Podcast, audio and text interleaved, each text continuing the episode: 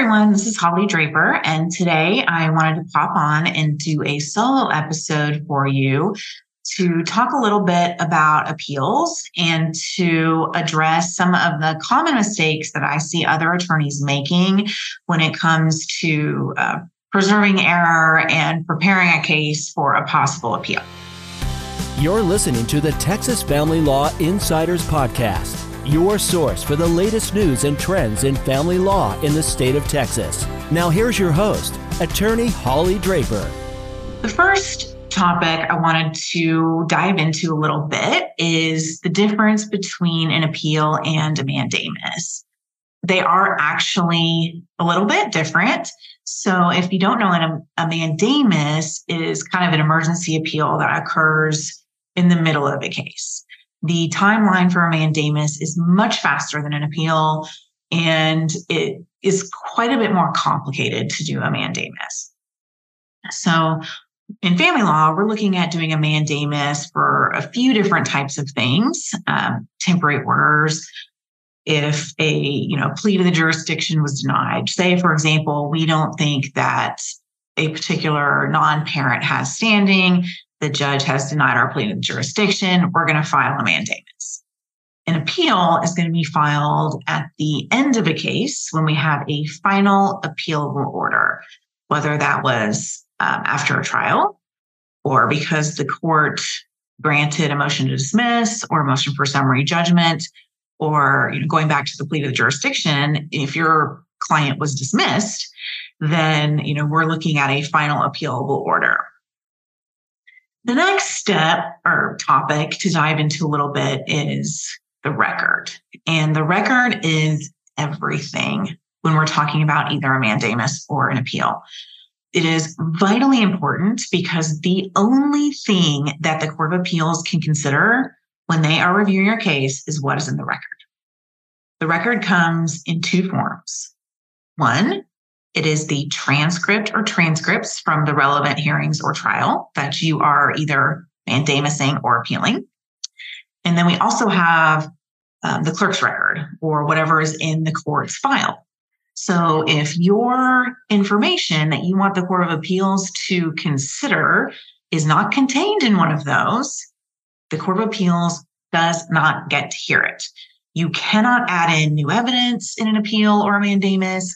You cannot raise issues that were not already raised in the trial court as part of the record. So if it does not get in the record, your client is in trouble. On a mandamus, the record looks different than it does on an appeal. And that is because the attorney is creating the record. You do that in a couple of ways. Um, you have to obtain your own transcript or transcripts, depending on how many hearings might be at issue for your particular case and you have to create um, essentially a version of the clerk's record. So all of the relevant pleadings and filings that have been filed with the clerk in the case, you are putting that into your own record for the Court of Appeals and doing an affidavit certifying that these are true and correct copies of documents that have been filed with the court and um, getting that in front of the court that way. So the clerk is not going to send anything for a mandamus, nor is the court reporter. When we file our records in a mandamus, those are part of the public record. And that means when we are particularly dealing with children, there's going to be a lot of redacting that has to happen. This makes filing a mandamus very cumbersome and burdensome, especially if you have long transcripts or you have a voluminous case file because you're going to have to go through and redact the names, the birth dates, social security numbers, any identifying information that could lead someone out in the public to identify your client or the children is going to have to be redacted. At the same time, you need to redact it in such a way that the Court of Appeals can know what you are talking about. So oftentimes, you know, if we had a child named Jane Doe, we might redact the a N E and the O E and just have it be J D listed um, throughout so that the Court of Appeals can know we're talking about this particular child here and not just a couple of black boxes. On an appeal, the record is a lot easier uh, because it is submitted to the Court of Appeals by the court reporter and by the clerk's office. So after you file a notice of appeal, you are going to file a written request to the court reporter and a written request to the district clerk requesting that these records be prepared.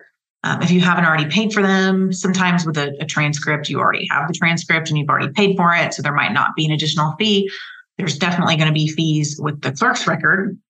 So, you know, they will send you a bill or an estimate, and you have to pay for that in advance in order to have the record prepared and submitted to the Court of Appeals. Because they are submitting those records to the Court of Appeals, you, you don't have to, as the attorney, worry about any type of redaction or anything like that. So, one of the, I would say, probably the most important thing when we are looking at a possible mandamus or an appeal is did that trial attorney properly preserve the record? I see a very common mistake made by attorneys is to not put something on the record because the judge clearly doesn't want you to go into it, or the judge has already heard enough, um, the judge is annoyed with you, so you don't want to keep objecting or something like that. But if you do not get it on the record, you will lose in the Court of Appeals because the Court of Appeals cannot consider it. So, you know, for as an example, sometimes judges get annoyed and they don't want you to keep objecting. You know, yes, counselor, you have objected to this repeatedly. I have overruled it every time. We don't need to hear it anymore as an attorney, when you're standing in the courtroom and you hear that, you know, you may want to burst into tears. or, you know, your gut instinct says, I need to do what this judge is telling me to do, and I need to stop objecting. But you need to keep in the back of your mind if I do that, is it going to harm my client?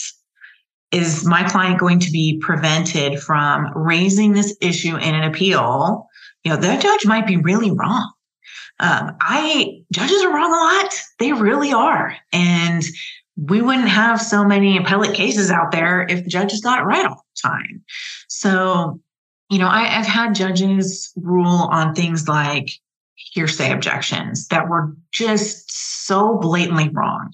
And you know, this particular judge thinks that whatever it is is hearsay and they're going to keep it out over and over but every single time you want to object if that is something that is important to your case.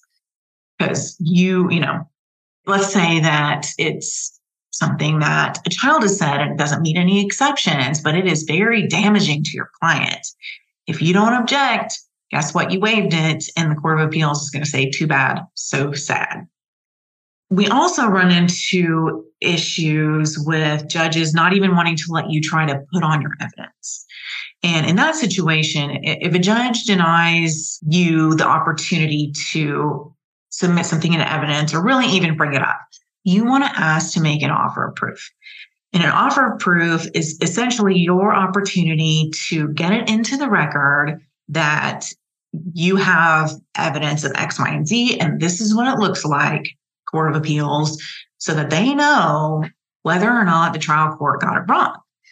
If the trial judge says objection sustained, you're not putting in whatever it is you're trying to put in, and you don't put on an offer of proof, the Court of Appeals has no idea if the court got it wrong, has to presume the court got it right, and you're going to lose.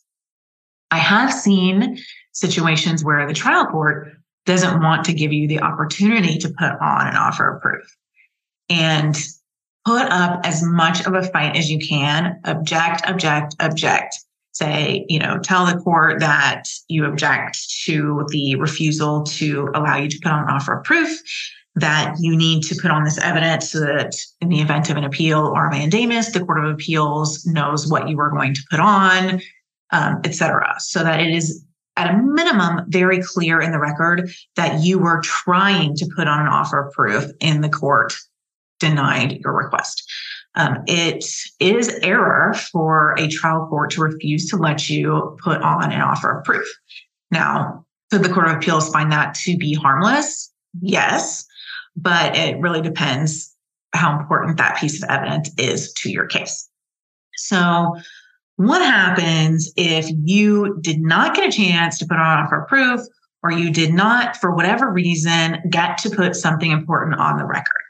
Um, I'm going to give you an example. I had a hearing last week on a complicated legal issue, and I I went second. It was the other side's motion, and I had all kinds of evidence that I thought was extremely important.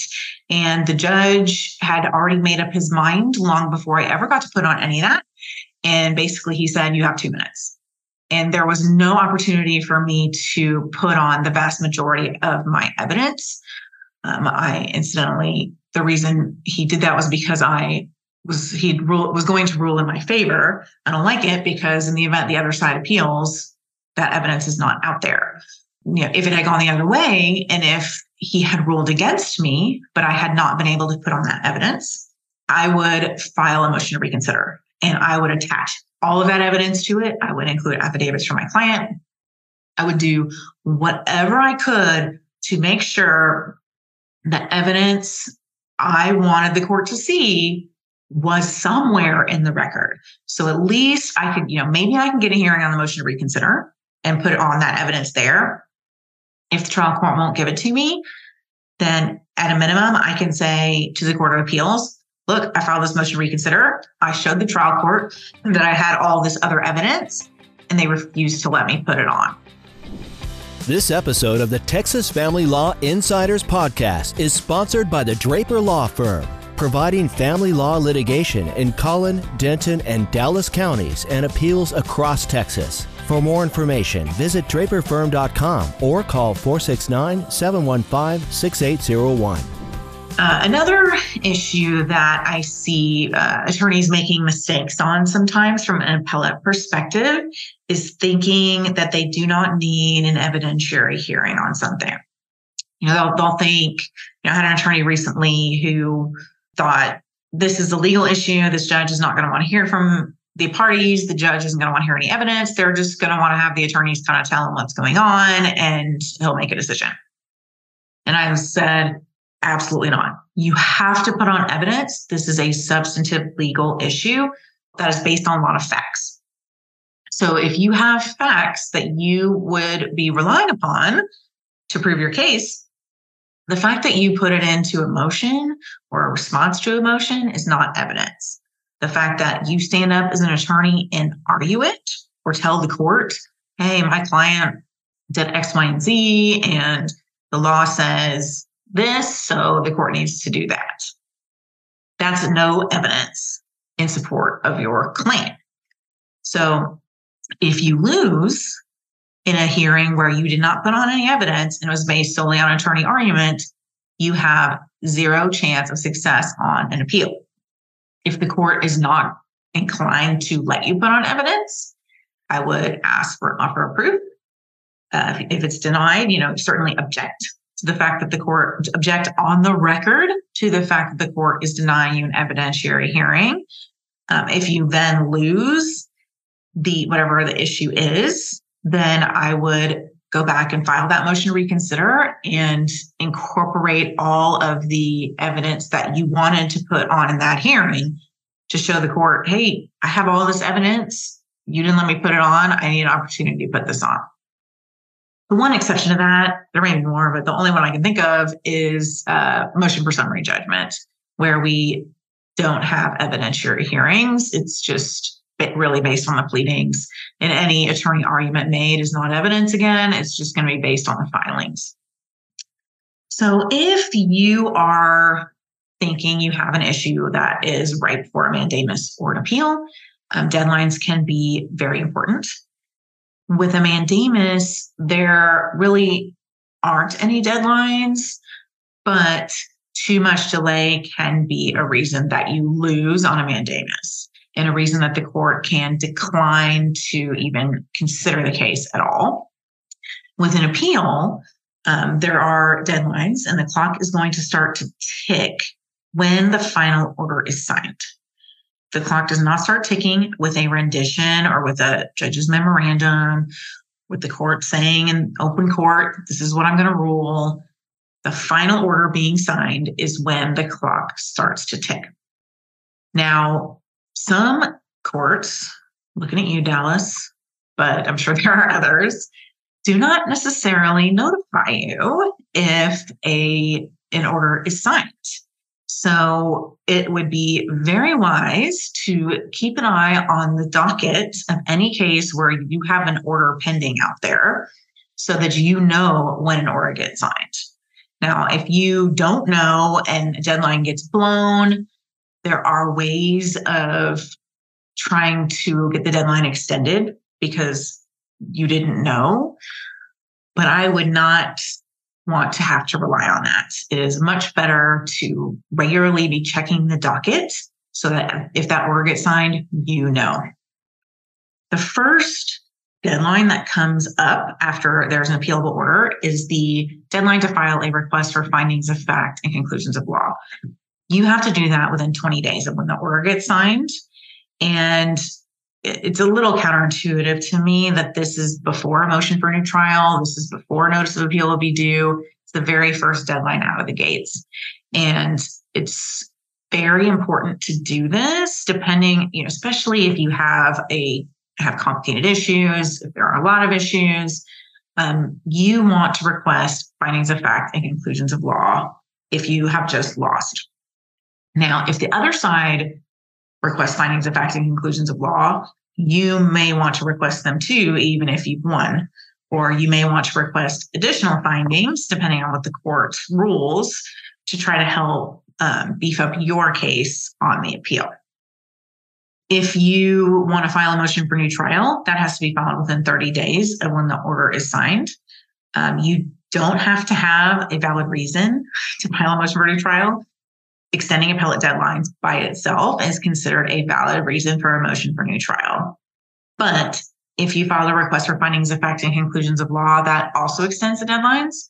So it's not it's not always necessary. Um, sometimes we file a motion for new trial if we are coming into a case after it's over and we want an opportunity to review the record and decide if an appeal is appropriate or not. Um, this motion for a trial will buy us some time before we actually have to file a notice of appeal. Motion for new trial is overruled by operation of law 75 days from the date the order is signed. This very early in my career, I had this issue bite me where um, we were trying to set a hearing on the motion for new trial. Uh, it was my motion for new trial. I was trying to be nice and accommodating to opposing counsel. Opposing counsel chose a date that was more than 75 days after the order was signed.